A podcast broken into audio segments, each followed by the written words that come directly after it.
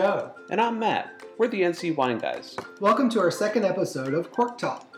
In this episode, we visit with Hanover Park Vineyard in Yadkinville, North Carolina, to sit down with Michael and Amy Helton. Michael and Amy are pioneers in the wine industry in North Carolina. They planted the first vinifera vineyard in Yadkin County and opened its first winery in what was then a dry county. We were also joined by Pearl, Michael and Amy's Cavalier King Charles Spaniel. She is the official mascot of Hanover Park and even has her name on a bottle of dry rosé. So sit back, pour a glass, and listen. We're here with Michael and Amy Helton of Hanover Park Vineyards. Michael, Amy, thank you very much for being here with us today. Happy to be here. Our pleasure. So, I guess we, we always try to start the, the podcast as as an uh, as we're trying to introduce folks to the local wine here in North Carolina uh, by having you tell your story. So, talk to us a little bit about how you ended up here in Yadkin County and why you wanted to have a winery and a vineyard. Well, it all started in nineteen ninety-six after a honeymoon in the south of France. Michael and I were there almost a month. Um, by trade, we were both art teachers and artists, and we came home and we decided that we wanted to start a winery. At that time, there were ten in the whole state of North Carolina. Our friends thought we were crazy. and um, we would get in the car and just take a drive. We'd live in Winston-Salem, and we would just drive west out four twenty-one, but we would find too much land, not enough land, too close to the river. Nothing was exactly right. And then one day, Michael went out driving to find a piece of property by himself, and it was pre-cell phone days, and he came home and said, I found it. And that changes everything. It was not the place I was looking for. Hmm. But I saw a realtor's sign in this property that was an abandoned farm. And up to this point, we had come across one hundred acres for very little money per acre, or five, eight acres would be nice for a horse, or twenty-five to thirty acres, which would be excellent, but it was at the intersection of two major highways, and they wanted uh, a fortune per acre. So this is the first time we actually found a small twenty-three acres at that point. So what is it that drew you to this location? What were you looking for in the ideal site? It'd be difficult to tell you that I knew what I was doing. Oh. That's fair. The pioneering spirit. Yes. Uh, I was basically looking for land uh, of a certain size and slope. A certain price. I wanted some angle, some slope. I knew enough about that that I the frost is like water. It will run downhill. Mm. So you do not want to be in the valley. Other than that, I had no idea of it's what I was looking for and what I needed to find. From our house, which was an important factor. We didn't want to have to drive a long time to get to it because you know you'd have to be out there a lot. Mm-hmm. We still had our teaching jobs and we're going to continue for a while teaching. So a twenty-minute drive was much better than an hour or an hour and a half. We had a... Or re- forty-five. Yeah. Mm-hmm. Yeah. But we also realized that we didn't want to go east or south because of weather. Um, we were more interested and knew a little bit enough to know that the higher the elevation, perhaps the better it might be. What little we knew at that time, we learned a great deal since mm-hmm. then. So was was this the first vinifera vineyard in in Yadkin County that was planted? Oh, yeah, yes. Yes. And this was a totally dry county when we bought our land. I was not sure we could open a vineyard and have sell alcohol in a dry county, so I called Raleigh. The lady there very quickly said that when they repealed Prohibition, they gave the right to regulate to each state. So in, in one way, there's fifty different countries. Mm. But in the other side, the state was in charge, and she said, no county is in charge of my revenue. So if they give you a problem in that county, you let me know that's against the law, and I will take care of it. Hmm. So I hadn't even found land, and she was already taking possession of my, my excise tax. And I thought, okay. So we continued to look at various counties, and then this happened to be a dry county. And we like it. the first couple years we planted the vineyard, two acres in the first year, two more in the second year. ninety-seven and ninety-eight. I never, dis- and it was an abandoned farm, hadn't really been used since the early sixties. Mm-hmm. So the local neighbors were glad to see a farm was being revitalized. But, I'm curious. And in the discussions with them, I never mentioned wine. I didn't know what reception I might receive, yeah, so I just sense. I'm planting grapes. Oh yes. So what was here then when before you planted? So you mentioned it was farmland. So were there buildings already on the site? Did you have to clear off places? Tell us a little bit about that. Well, where we're sitting now is our tasting room, okay. And this is a ha- farmhouse that was built in eighteen ninety-seven. Mm-hmm. No one had lived here since sixty-three when we bought the land, the end of ninety-six. Oh, wow. So the front door was sitting open. Um, it was something else. No no indoor plumbing. The outhouse was right out back here. There was another little building out back which had a shelf in it, and that shelf is our bar in the front room. Um, it it was a different experience. The... We call it Deborah's Barn. That's still here.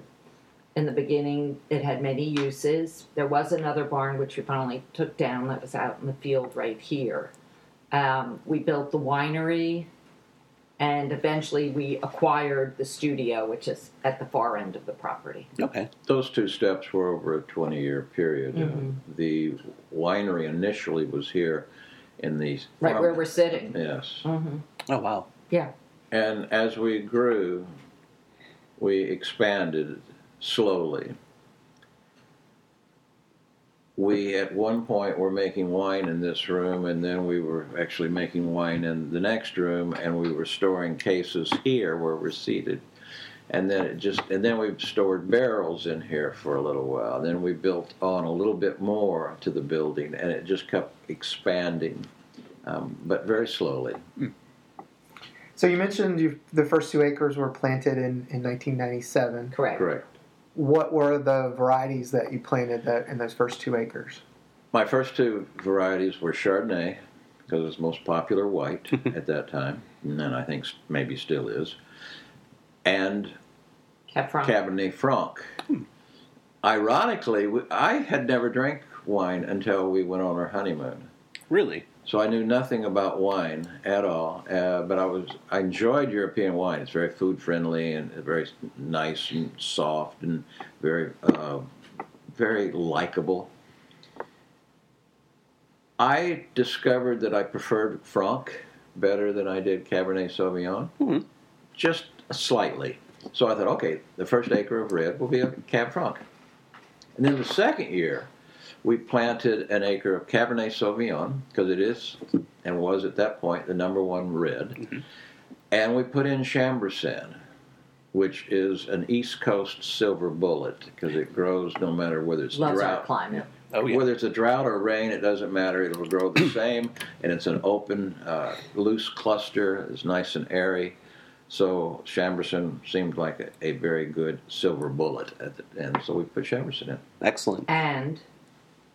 Your favorite, oh. the, the Mourvèdre, yes. and some Syrah. Syrah. We, we had several rows. At that time, there was no universities working with the grapes in North Carolina, and I didn't know if there ever would be. I didn't know if there would ever be another vineyard and winery after us.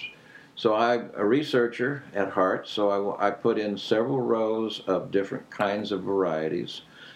And I put in several rows of different types of trellising, Whole trying to here. learn. Behind the house here, uh, the, that acre was an experiment, or at least half of that acre was an experiment to see what would work and what wouldn't work.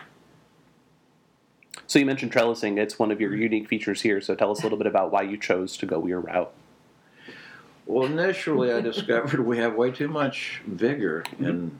There's no one that I know of now that there's so many vineyards. I n- never heard anyone complain that they had not enough vine- not enough vigor in their vineyard.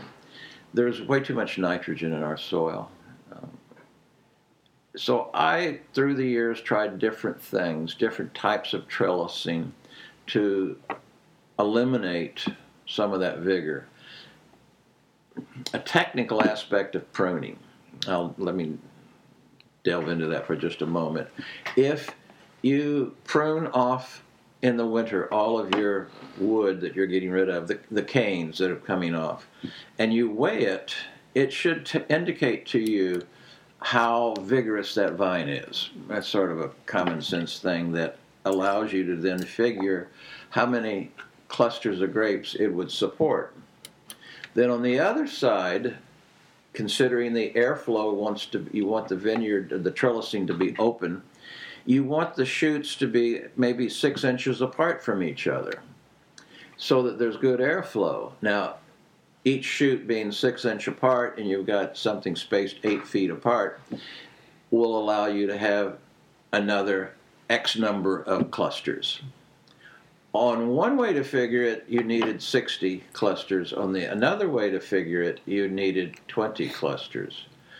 I realized from the beginning my vines were way out of balance. Hmm. I had way too much vegetation, uh, more than I ever needed. I needed more fruit in order to balance that vegetation, and there was no way to do it on an eight-foot canopy. So it began to be an experiment, and eventually I realized I was going to pull every third row out. Oh, wow. That's what he did up here with the cat. Yes. Okay. And then take that vine and come across to another line, a row of, of line posts, four feet apart. Hmm. So I took and essentially still kept my nine-foot row for my tractor, but now my canopy, instead of having eight foot of canopy, it had sixteen feet of canopy, hmm. and the vine was better in balance. And that allowed me to come to this decision here. So you landed on the, the lyre system then? Yes, okay. I did. Perfect. And having to be a retrofit, I already had one row of lines posts there, so I just put in another set of line posts rather than taking everything out and then putting those uh, Y-shaped things that are lyres, traditionally used for lyres. And at that point, I realized that when I planted new, I would do the same thing. I would put two rows of line posts in, four feet apart, instead of having a three-foot spacing between the two rows with the traditional configuration. It's easier when you look at it to see what I'm talking about. Yeah, for the listeners, well, it's very difficult to kind of picture it in your head unless you know exactly what you're talking about. Yes. Yeah, so we'll try to get some pictures out there so folks can see, and I'm sure there's some on your your website and on your social media pages. So mm-hmm. uh, it is a it is an interesting system. Not too many people have that here in North Carolina, no. but but a number of people do do some variations on trellising because of the weather, the humidity, get trying to get that airflow in, into the mm-hmm. vines and the grapes and the bunches. So that's important. So uh, you both mentioned you mentioned you're both former art teachers. So talk a little bit about how art plays into how plays into Hanover Park and how is it important.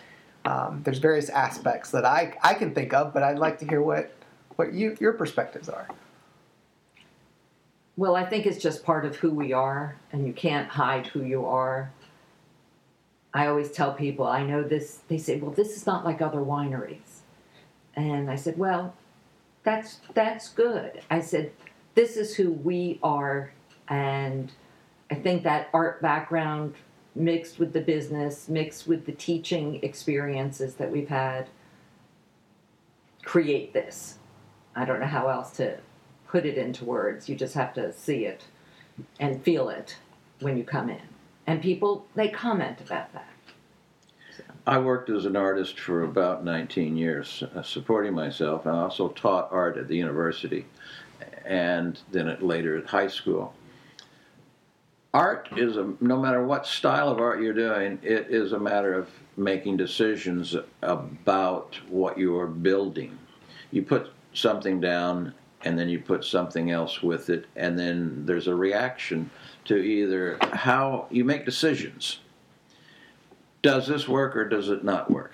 And so you're continually making decisions as you do art, and it's a very much of a complex decision-making process. When you start to cook and not use a recipe, I think you're using the same ability You begin to think about what you're tasting, right. What does it need? Oh, too much of this, not enough of that. All right, so you begin to alter and change it until you have it right. When you start making wine, blending wine, it's the same thought process. So as an artist, I'm doing liquid art. I'm mixing things together that at first you would think would go together, these two barrels and those two things, and then you put it and it's like, no, mm-hmm. You've got to alter it a little bit, or you got to pull one back and put something else in, and it's that same decision-making process.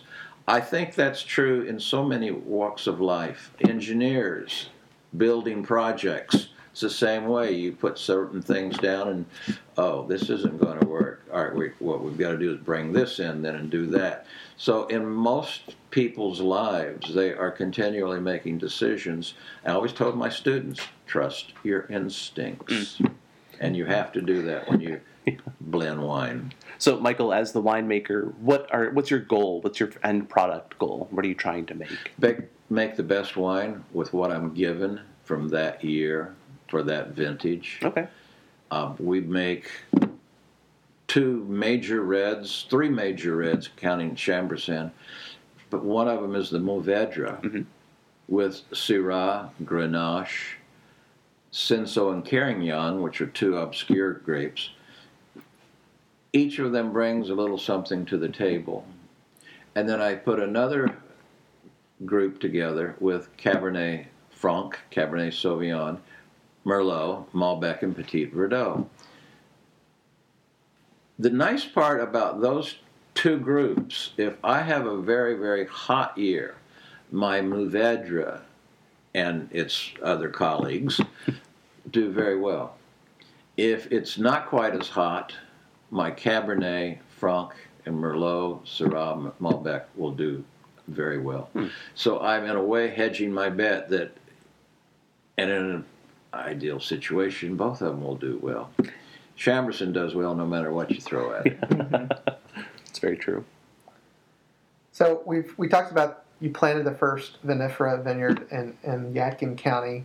Uh, there were only ten wineries in the state when you opened, so that would kind of classify you guys as pioneers in the wine industry in, in North Carolina. When we were with uh, Chuck and Diana Jones a few weeks ago, they mentioned that, in, in fact, in talking with you, talking about you. So how does that feel? Do you feel like you're a pioneer? Um, and if so, what type of mentoring or coaching have you been able to provide to other folks in the wine industry? Well, I can't tell you how many people have sat in that front room picking our brains. One, I guess because we're the teachers. Two, they're investing a lot, both money and time and everything to create a winery. So over the years, Michael has taught classes at Surrey before Surrey had their department, and people would basically just come in here and just watch, because there was really, there, where were you going to go to do that? Right. In this neck of the woods. I'd have certain people follow me when I was taking people on a tour. Uh, another... At the time when we had a cash register that made noise before the P O S system, you know, one gentleman I remember after somebody left said, oh, I feel so good to hear that cash register. It makes me feel like there's hope for us eventually. So, you know, you don't realize sometimes where you are. One time at an event in Yadkin County, a gentleman came up to us, this was years ago, and he said, this is all your fault. And I said, excuse me? I didn't know him very well. And he said, all these wineries here are all because of the two of you. And I thought, I took a deep breath and looked around and felt in some ways that's a big responsibility, you know, saying, well, they had the freedom to do this or not, because we would we get blamed a lot that it's our fault. And but he said, well, look at what you've created. And, you know, we don't think of it that way. We just, in the morning, we just say, well, okay, I'm heading out to the farm. That's what we call this. Um, but to others, they, they look at it in a different light. And to this day, we have people. I had an email yesterday. I'm sending someone your way today. We've been talking about you. We want them to come. So for us, that word of mouth is more precious than anything. because it comes from a personal note. In the very beginning, probably the first dozen or two wineries, vineyard wineries, startups, came over here. And I always advocated that as well. If you want to start this, don't just go start immediately. Find someone that's similar to what you want to accomplish, the size or something. And at that point, we were the only one. Go out and work with them. It's a seasonal thing. It takes a year to go all the way through. And sometimes you'll be doing something in the middle of the winter that you won't really comprehend why, fully comprehend why, until maybe early spring or midsummer. And I would say there was twenty so people that would work with me off and on, maybe two or three times a day, a week, for a year, year and a half, two years before they started. The gentleman that sat in the front corner, I think, was over off and on for two years. And now he has a very nice, large, established vineyard and winery. And, and uh, the same is true with everyone. The funny part was that one gentleman, I told him what it was going to be, but he was not from a farming background. Um, his work was more of a different blue collar, or I mean white collar job, and I kept warning him for a year and a half, two years he would work with me, and he finally started planting. And it was a little wet that spring. He came in, drove in. He had clay all over him. His everywhere, boots, everywhere, face, hands, and everything. And he drove up and he lowered the window and he just looks at me and he said, "I hate you." I said, "I told you." Closed the window, came inside, had a glass of wine. You know, but that was that would happen. A few folks did consulting, and I never could figure out how to charge for that. We're school teachers. Um, we take an interest, I guess, in telling people more than they ever wanted to know. Mm-hmm. And that tended, in the very beginning, especially me, she points to me and says, "Yes, I agree." But that was our job. We have always, for some reason, felt the need to help build this industry.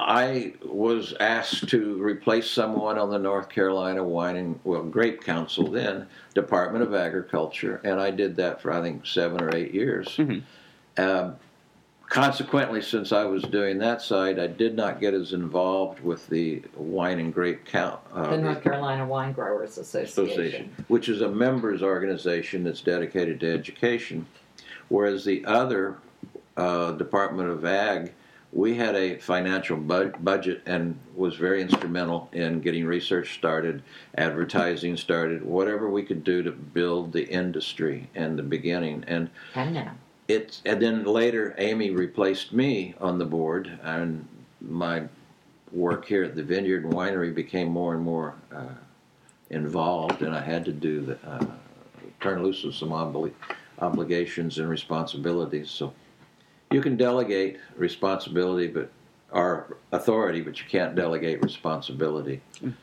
And so I felt the same way when I had to quit teaching. Uh, I wasn't doing either job as well as I should. I tend to get very involved with whatever I do. I, I don't know that I I get very focused, and I don't know that I've ever tried to do anything halfway. Um, sometimes I wished I could. Well, now, you both have mentioned, you know, really helping to form and shape what the industry is today, both through the Wine Growers Association, the, the Grape Council. What takeaway did you have from that? Like, what do you think is, what did it mean to you to be able to take part in both of those organizations? Well, I've been on the board of the Wine Growers Association a long time. Yesterday, I talked to one of our past presidents on the phone, and it's exciting. We just had our meeting last week, and you guys were there also to speak, which we appreciate, to educate people, to see what's happening both in tasting of wine, talking about wine, talking about growing grapes, no matter what kind of grapes you grow. Doesn't have to be a muscadine, a vinifera, or a hybrid. Just to be able to discuss what we do in this industry. And a lot of people have no idea what it's what it's like unless they really spend that time, like Michael was just saying, and follow you around, which we get those people that do. The association, to me, we we enjoy our annual meeting. It's a fun time to relax, get together. The vendors come. You see what's going on. A lot of times you're here at your own winery and you don't really get that time to go visit or go taste somebody else's wine. You two do, but we don't because we're here. Right. And that's a big, you know, that's a big difference. Um, the Grape Council deals with the politics of wine, how money that is given to the state or to the wine industry from the state is used. So for us in that respect, that's a different. You meet in Raleigh, you meet in Greensboro, you deal with politicians. You try to inform them of how important and how much money this industry really does give to the state in jobs for people, and tourism to me is a big thing of what the Grape Council shows us. And we work with a lot of the local C B Ds, and that helps a lot. I think I see it as an obligation. I don't think of it as something that promotes me as much no. as I see and often feel where I meet people that want to do something and I know somebody else who could facilitate and help them in that. My job, I feel like, is getting those two people together and then get out of the way. That's like to your roots of being a teacher and educator. You want to put oh. the people in connection, help them learn, yes. help them move them forward. That's kind of the essence of who you are. And then they can solve their own problems. When I was actually teaching folks how to run a vineyard, and it's decision-making, and I would give them the information about why I made certain decisions and then the variation on it for another situation and another situation, so that their, hopefully their takeaway would be, has nothing to do with a recipe. It has to do with the ability to solve problems that are given to them. But in the state and the uh, larger level, I enjoy putting people together. If I had any kind of a contribution to the things that have occurred in this industry, in the state, then I'm pleased and happy, but I don't think about it that way. I think of it as, I'm here, step up to the plate, you have an obligation. If you can help people, do so. It's sharing your knowledge, sharing your know-how, and yeah, getting out of the way. That's what a teacher does. Yes. So. Makes sense. Makes sense. Um, let's kind of go back and talk a little bit more about varieties and wines and that sort of thing.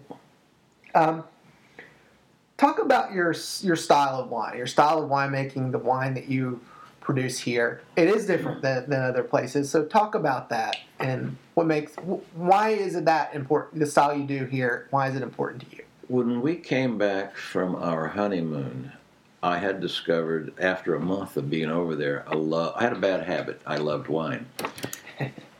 But buying a couple bottles of wine turned out to be Australian and California. It was an acquired taste, is the only way I can explain it. Uh, to our palate. I didn't care for it. And I eventually began to realize that I was going to have to make what I liked. I didn't set out to do this when we came back. I set out to volunteer at some wineries, and, and of which at the time there were only one in local that was making vinifera. Everyone else was muscadine or, or fruit wines or things like this. So as I began to do this, we returned to Europe. And on our honeymoon, we were just, I, I and, and Amy were just wine in, uh, drinkers. But when we returned, we actually now had a vineyard and a winery. It's small at that time, but that was, we had started. That put us into a different group of tourists, I would still say. And one particular winery took us under their wing, the winemaker did, and the family, and began to give us some information. Uh, Domaine Tempier.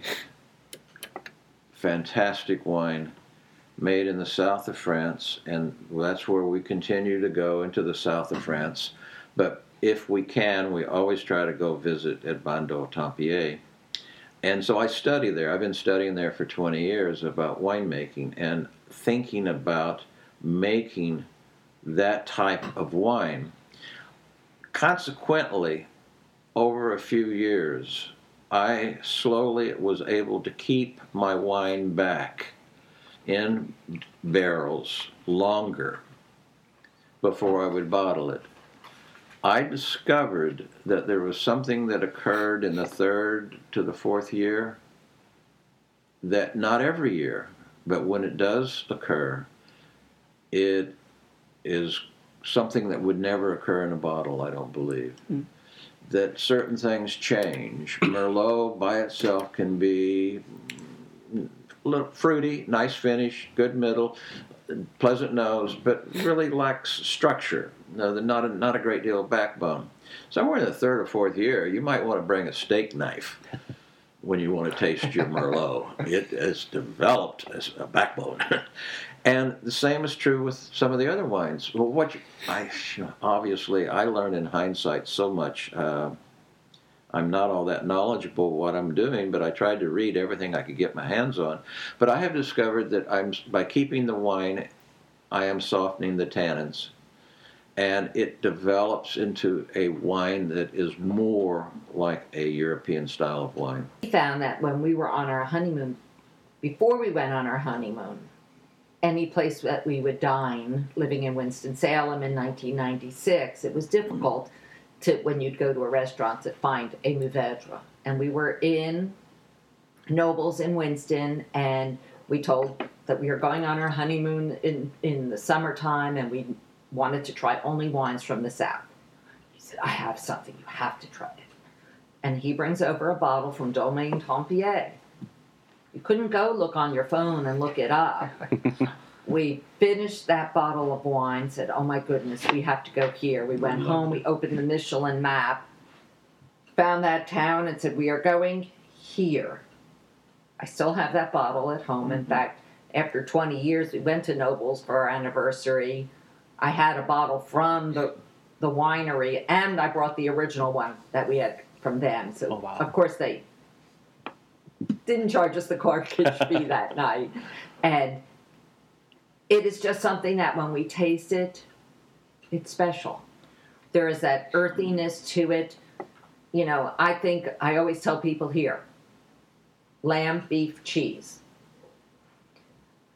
I think of herbs de Provence. I think of the lav- lavender, the lavande. It's just a different taste and a different aroma. I tell people, this is not a cab. Everything has to be based around a cab sometimes. And well, what is this like? It's not like anything else. It has its own aroma. The nose goes from where the grapes are. Um... The first year that we harvested, we had one row of Mourvèdre right out here. And Deborah and I came out after school. We sat on the five-gallon buckets because it was on the lyre system. So she sat on one side and I sat on the other. And we moved our buck, our seats as well as the five-gallon buckets down. Mourvèdre is a beautiful, large bunch of grapes.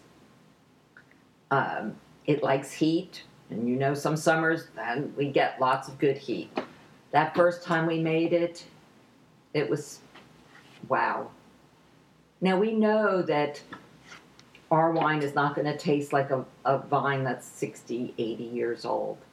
But we can enjoy it. And people say, well, where are these vines from? And I just point to the back. Because that's where they are from. Yes, the if you were in Spain, it would be Monastrell. But here, we like to call it Mourvèdre. Which is what the French call it. Right, right. It is a minor or middle blending grape in the Rhône, uh, Grenache being the predominant, and then Syrah, and then Mourvèdre, and then dozens of, I think, other things. But in Bordeaux, it was required, after the Second World War, they were rebuilding their industry, because one of the things that occurred then was that a lot of the Germans were buying as much and exporting back to Germany French wine. The valuable products that the French had were enormous, and they tried to maintain their industry. So they were rewriting some of the appellation's rules at the, uh, they had that opportunity. And in Bordeaux, the gentleman who was doing that was Lucien Perrault, Perrault, owner of Domaine Tempier. This was his family's vineyard and winery, which we didn't know at first. We were stepping into behind and f- trying to follow legends around. Uh, but the important part for us is to try, and the vineyard is trying to grow grapes that the vines themselves don't always grow well if it's wet. And so I keep replanting, and when it's a good hot year, I get a v- excellent Mourvèdre and Syrah being the two biggest parts of the the blend. I'm trying to look for earthiness and what can it take to do that. Uh, my barrels I keep for four years, I've mentioned, and some more now, some up to six years, seven years. I use older neutral barrels because I don't want that enormous amount of brand new oak to influence the wine. I want each variety to taste the way it should, rather than trying to manipulate it. I don't want to make a universal wine. I want to make a wine that is true to Mourvèdre, that is true to itself. And that's part of just my philosophy. So another um, varietal that you have as well is Viognier. Yes. Um, talk about Viognier. Most folks uh, tell us that it's fickle in the vineyard, um, difficult to grow, uh, but you seem to consistently produce a Viognier. So let's t- talk about that a little bit. It is a little bit. Uh, my yields vary from year to year. I'll have a good year, then not a good year, and then a good year, and then not a good year. But the vine itself is... grows very easily. You just don't always get the fruit each year. And there are some folks in Virginia that do a, a good job with Viognier in Northern Virginia, and I've inter- I've found out some of the things that they do that's differently, that they do differently, and I've been trying to increase my yield, and I do some years. When I should be getting a poor crop, I'm actually getting a decent halfway crop. Mm. So I'm continuing to, it's one of those things you have to work with. Yeah, right. But I do find I like what I can get from Viognier. Uh, I have also planted a little, to go with the Viognier, I have planted a little bit of Marsanne mm. and Roussanne. And now the Marsanne will add a little bit of middle to the taste. And the Roussanne will give a little bit of extra fruit to the taste. So I just have a small amount of each that goes with the uh, the Viognier. I will do so. It's the only white that I actually do a little blending with. Hmm. So now your your style of Viognier is different than other vineyards as well. So how would you what would you say your style is for the Viognier? One thing I don't do is put it in oak. Okay. And I did that initially because I didn't have any extra, in the very, very beginning, I didn't have any extra oak barrels. So I just left it in the stainless, stainless, and it tasted fine. And I didn't realize, of course, being the first one out, no, uh, it was a number of years before the people started doing Viognier. And it was a number of years then before I realized that some people put it in oak for a little while. And some even fermented in oak. I tasted some of those, and it tasted just like a barrel fermented Chardonnay to me. So I wasn't interested in doing that.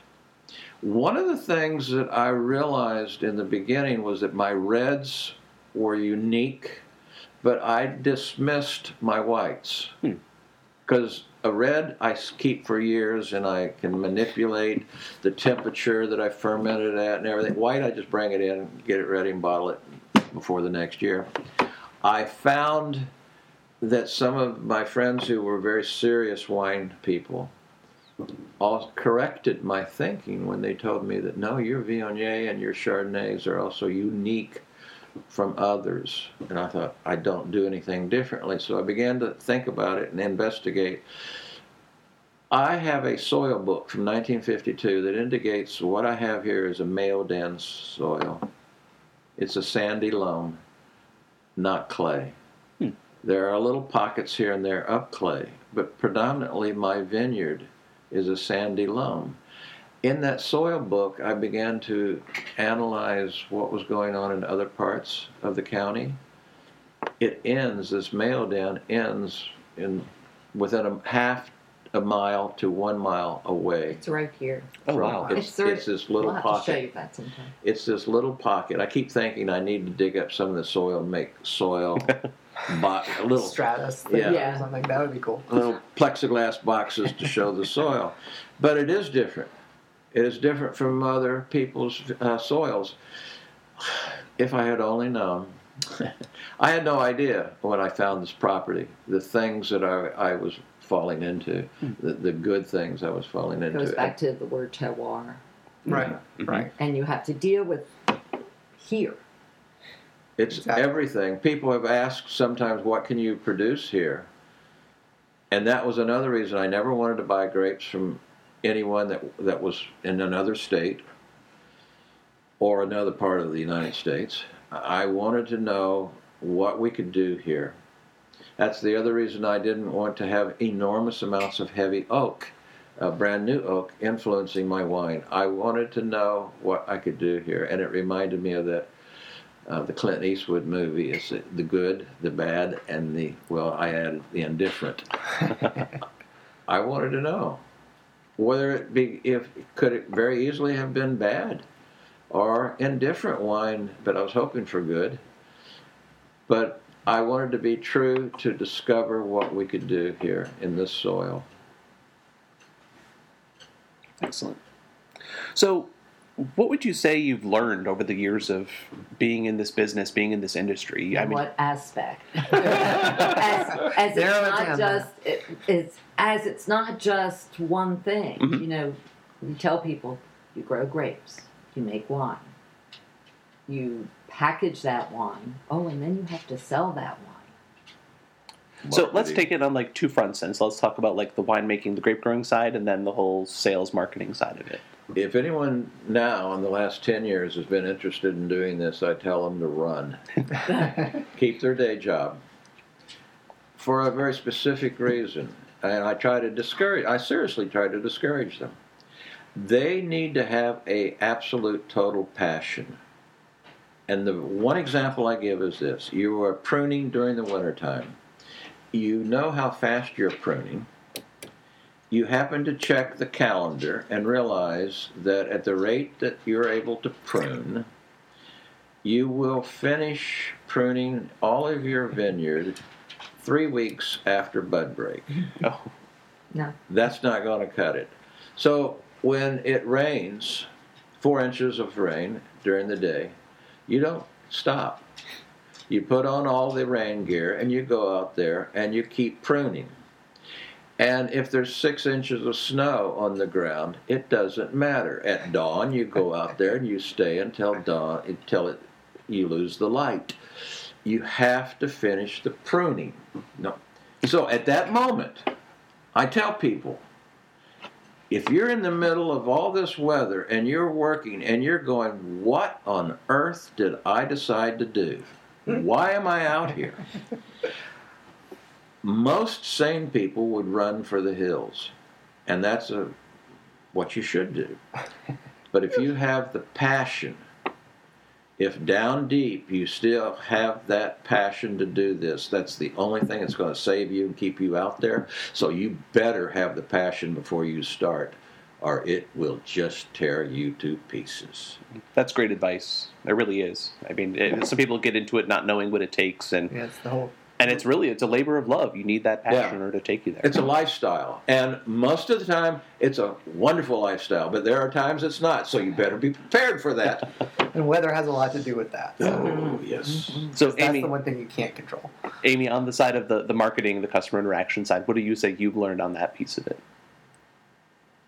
One, you never judge the book by its cover. Mm-hmm. Someone walks in. Don't make any assumptions about who they are, their knowledge about wine, their lack of knowledge about wine. That's been, I think, both a fun part of what we do, because people come from all over. Some people will come in and expect that because we're out here in the country that we don't know what we're talking about. That's not true. Some people come in with, I ain't never been in no winery before. So my job is to teach them. Makes them a better consumer, and it makes them have a good time. Make them feel comfortable. Yes, that's all part of it.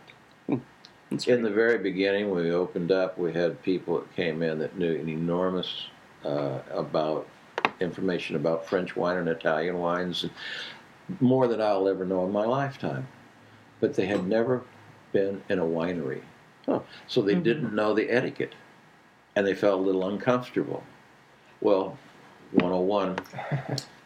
That's what we did. Or you get someone that would walk in and say, I'd say, well, do you like dry wines or sweet wines? And they would have this sort of foggy look. And that's when you knew they had no idea what you were talking about. So that we would look at each other behind the counter and say, okay, today's wine one oh one. And by the end of the tasting, they knew the difference between a dry wine and a sweet wine. Oh, there's not a wet wine. Well, they might have to know that. You're helping people feel comfortable and have a good time. Mm-hmm. We've never altered from that kind of thinking. It's just who we are. I don't think either one of us has ever met a stranger. I may have maybe thirty years ago one time, but... Mm-hmm. So talk about Wine Club and how important that is to your business. And again, full disclosure, we are members of the Wine Club here. So that's true. And how many years have you guys been in the Wine Club? Um, five or six, I yeah. guess. I think about five, yeah. And right there, that goes away from the standards of wine clubs, which when you read literature in trade papers, it will say, wine clubs, people usually go eighteen months, give or take. Well, we just had a family that came in early because they came to pick up their wine club, and they've been in the wine club over twelve years. One of our first... Oh, much longer than that. I yeah, think. Probably longer. And we've been open eighteen and a half years now, so we started the wine club three or four years after we opened. We had to make sure we had enough wine. But our wine club is very simple. Every other month, people come pick up their two bottles, which I choose. February is the month, so this weekend I know we'll be busy with people coming in. You get a fifteen percent discount on those two di- bottles. And then we also offer different events for wine club members, usually dinners and other activities that wine club members can participate in.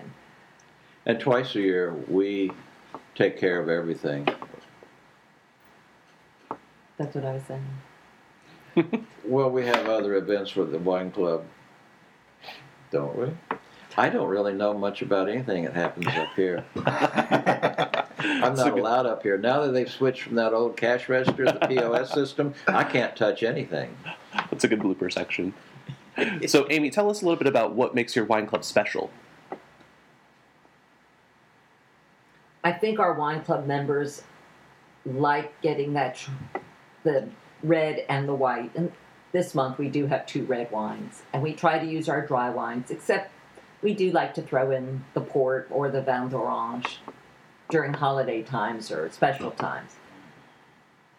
But our people know that when they come in here, it's like home. They come in. One of my, one of our regulars, he knows. He goes in the back. He gets the old Riedel glasses out. I already have the bottle of wine open by the time he comes in. Somebody who's new doing a tasting says, how do you know what he wants? I said, well, I know when he walks in what he's going to want to drink. And they just look and say, oh, okay. And I think that just sort of is a synopsis of how it goes. Most people just enjoy coming, whether they're coming to buy extra wine, whether they're just coming to sit out and have a picnic, or bring a piece of cheese and some crackers with them and just enjoy a bottle of wine. with their babies, their four-legged babies. You know, it's it's just a time and a place that you can just relax. And that's the part I think people really enjoy. And the camaraderie and the travel we have started, too. That's been a fun aspect of the club. They're getting to know and kind of that sense of community uh, around. Because there's that, that common thing is wine, but it's also becoming friends and, and mm-hmm. interacting and, and that sort of thing. Think of all the different people you've gotten to know Absolutely. by coming here. Mm-hmm. Most of the ladies that come help me here in the tasting room are wine club members. They just can't, they come as wine club members and ended up enjoying being here and said, I'll come help. And that's sort of how it's evolved. And that's a nice thing. Because they know our wine. They can learn the point of sale system. So we'd be remiss to, um, if we didn't mention the official mascot of Hanover Park, who's, who's sleeping behind sleeping you. behind us. She's been around today. So talk about a little bit about Pearl. And Pearl has her own wine. She's on the rosé yes. label. So talk about her and what impact she has on Hanover Park. Well, Pearl just turned eleven and a half. And people expect to see her. When she lost her hearing a few years ago and she didn't greet someone at the door, they were very upset that, where's Pearl? Why isn't she here? I said, she just didn't hear you come in anymore. But she still will go up and meet most people at the door. Um, she's a little, she's our Cavalier King Charles Spaniel. She's our special little girl.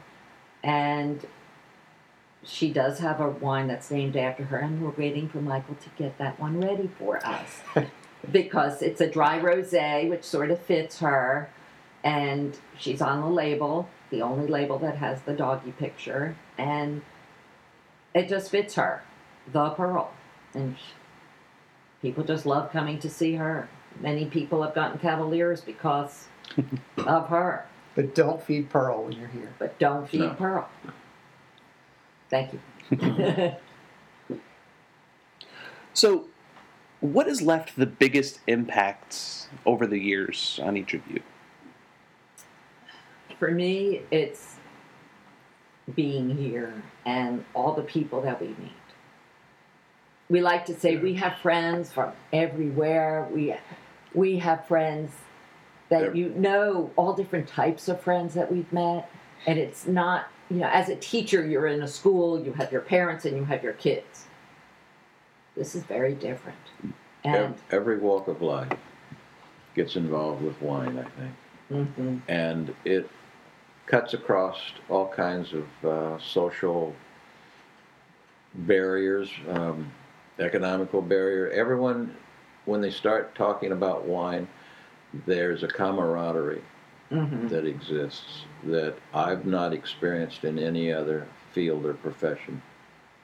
We There's... have um, the boys, not you guys, but other boys that come to see us. They haven't been in as much. They um, their looks can be very deceiving. And one time when they a blo- someone had been writing a blog, and afterward they said, well, these two guys came on their motorcycles and they ordered a bottle of cold Viognier. It just didn't fit.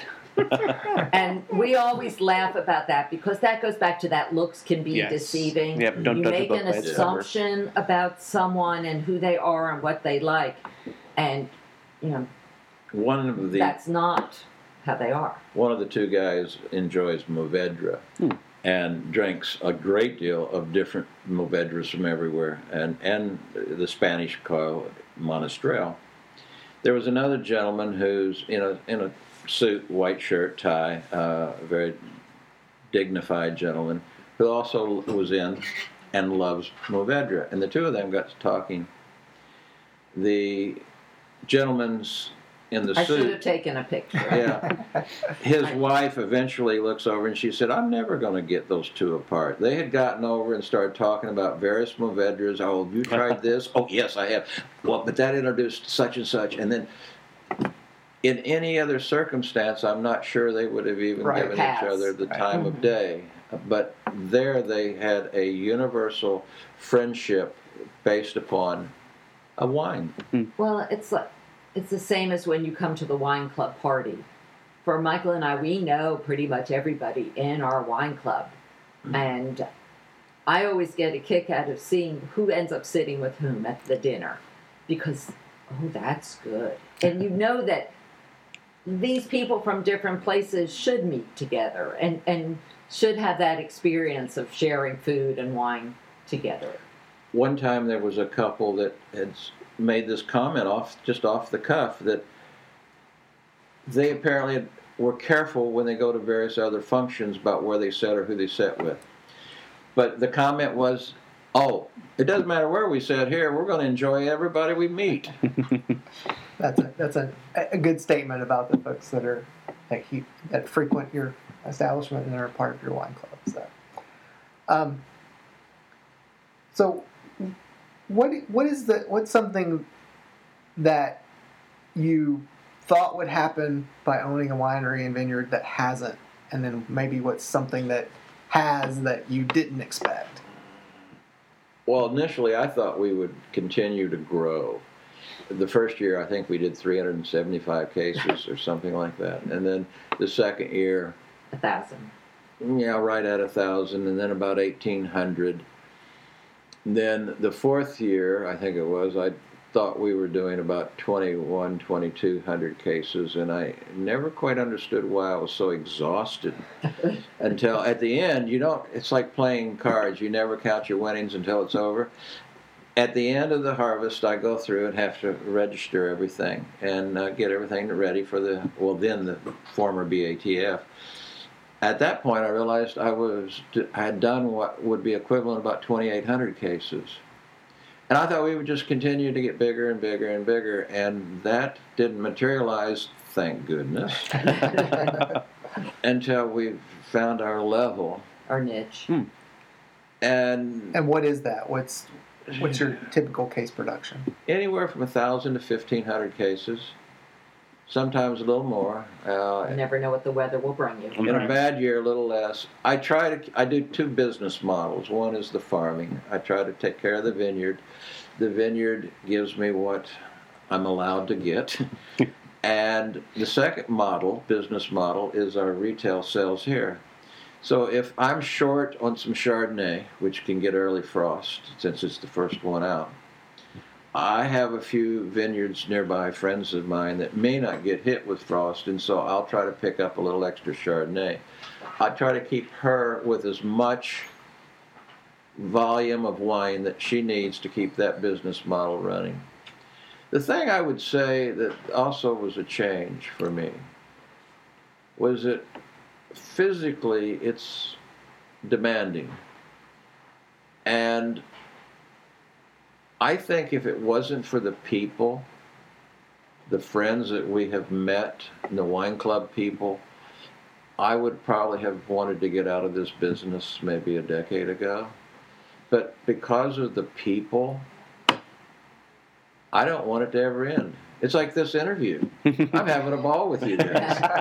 Uh, Likewise. I will be disappointed when it's over. When you say, oh, I'm sorry, you have to cut you off, Michael. We'll give you the signal. And I will respect that, but belatedly and not enjoy it. Well, talk about talk about these uh, special events that you have. So you do weddings and other types of events here. Right. What impact do they have on your business and, and how how you interact with people? Well, tomorrow our back room is set up. We are going to be doing um, a Riedel varietal tasting. We have over forty people coming, and they are going to learn how the difference that the glass makes in three different red wines. So we're very excited to have that. It's always a, a fun afternoon, and people are so surprised, and to me, that's the best part about it, because they make assumptions that, oh, the glass is the glass. And then when we sit there and watch their faces, it's it's great. We do it here in the tasting room a little bit, but tomorrow's the, the next step. We do understand that, because we first had the same skepticism. Right. Oh, sure. And someone did the Riedel thing with us long decades ago, and it was like, wow, this does make a difference. And Riedel's not a sponsor of this podcast, but if they're listening no. and would like to, yeah. please well, give us a call. I was able last May, I was asked if I wanted to become a Riedel ambassador. And I really didn't know what that meant. And I was told, yes, you should. So I went and met George Riedel, uh, who's the tenth generation Austrian, who taught us classes using many, many, many different classes. And it was a fascinating experience and one that I won't ever forget. Um, going through the airport with my box, with my three red glasses, the T S A man looked, he said, have you been through here before? I said, no, but you're probably going to get twenty or thirty more of these because you can't put that in baggage, right. So you just have right. to carry it. Oh, yeah. Uh, you asked about other events we do.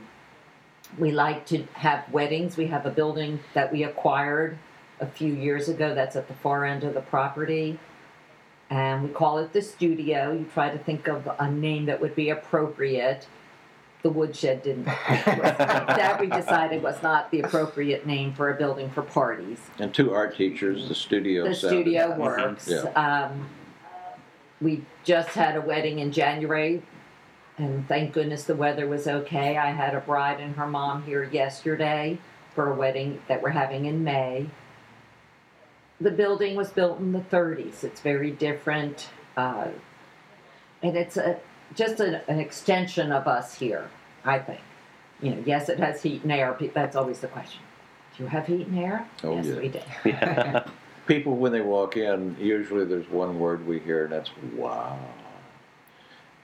And yeah. we tried to leave the inside exactly the way it was, and then worked Which, on the outside yeah. for insulation and new windows and everything. Mm-hmm. So the advantage that we have of that studio for weddings is that it's not located where our retail operation is. Right. Yeah. So the brides can come and the families can come in on a Thursday and set up.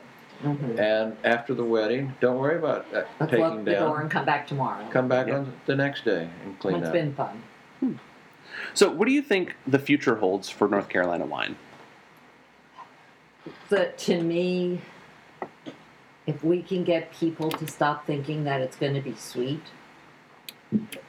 and just try it, that will help our future tremendously. Because that, I think, people make an assumption, and we know what that means. And we'll go places out of the country, out of the state, and when you say you own a winery, oh, really, in California? Right. I'll say, no, we're, we live in North Carolina. You have wine in North Carolina? Yes, we do. And the more we do this and the more people are aware that we have a vibrant, growing industry with a variety of different kinds of grapes to please many different palates, I think it just will hopefully keep going. Being involved in the industry here, it surprises me when I find that some people in North Carolina still think that North Carolina white is sweet. I'm not surprised when I'm in another part of the world or another part of the United States when they think that.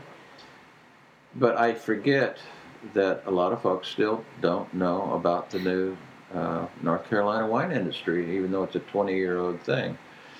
And it is predominantly very good quality dry red wines. There's some nice uh, ports being done. Uh, there's some good dessert wines being done. And, the and there's industry- some beautiful vinifera as well as muscadine wines being done. Yes. You just have to find them and find what suits your palate. A few people have said, oh, no, I can't stand muscadine. And I said, well, you haven't tasted the right ones then. There are some very good muscadine wine being made in North Carolina. Mm-hmm. And it, I once, years ago, we were at a conference and somebody from another state said something about the muscadine. And a few people sort of reacted negatively. And he said, look, he said, we're all winemakers here. A good winemaker can make good wine out of anything. Tomatoes, dandelions. Okay. You know. but, but, and he was right. If you are a good winemaker, you can make good wine out of whatever you're given because you're conscientious and you know your craft. And that's what's going on with the muscadine industry and the uh, bunch grape, which is vinifera grape. That's us. So we're kind of coming to the to the end of this interview. Sorry, Michael. Um, what what what is something that you want folks to know about you and about Hanover Park, what's one the one thing that maybe you want folks to know? That we are open on a regular basis from eleven. Someone asked us one time, how's everything going? All of a sudden I sounded like the newscaster because we say it so often. Well, right now it's February, so we are twelve to five, Wednesday through Saturday, and Sunday one to five. Excuse me. And during regular season, we are eleven till six, Wednesday through Saturday. So come by, bring a picnic. And Sunday, one to five. He likes to do that. And just come and relax. You're not, even if you live fifteen, twenty minutes away, you're not home, you're not doing work, you're not doing laundry, you're here just to ha- hang out and have a good time. We have these picnic tables under the old oaks. There's a gentleman, I think he's an attorney. He will come out sometimes during the summer, get a little bit of wine, go out and work. And at some point he said, well, I can get work done. My phone's still here if I have to be contacted. But I'm not interfered with by the normal people mm-hmm. flowing in and out of around in our in his office, I assume. So it's a place that people come to relax, and we try to help them relax. That's perfect. It's very well said.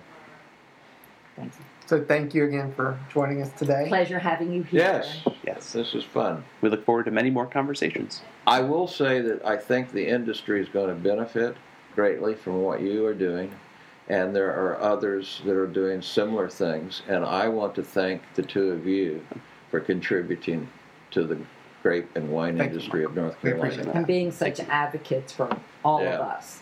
Thank you. We appreciate that so much. All right. Thank Plus you. You're good guys.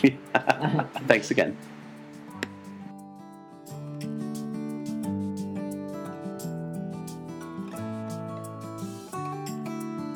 That concludes our second episode of Cork Talk.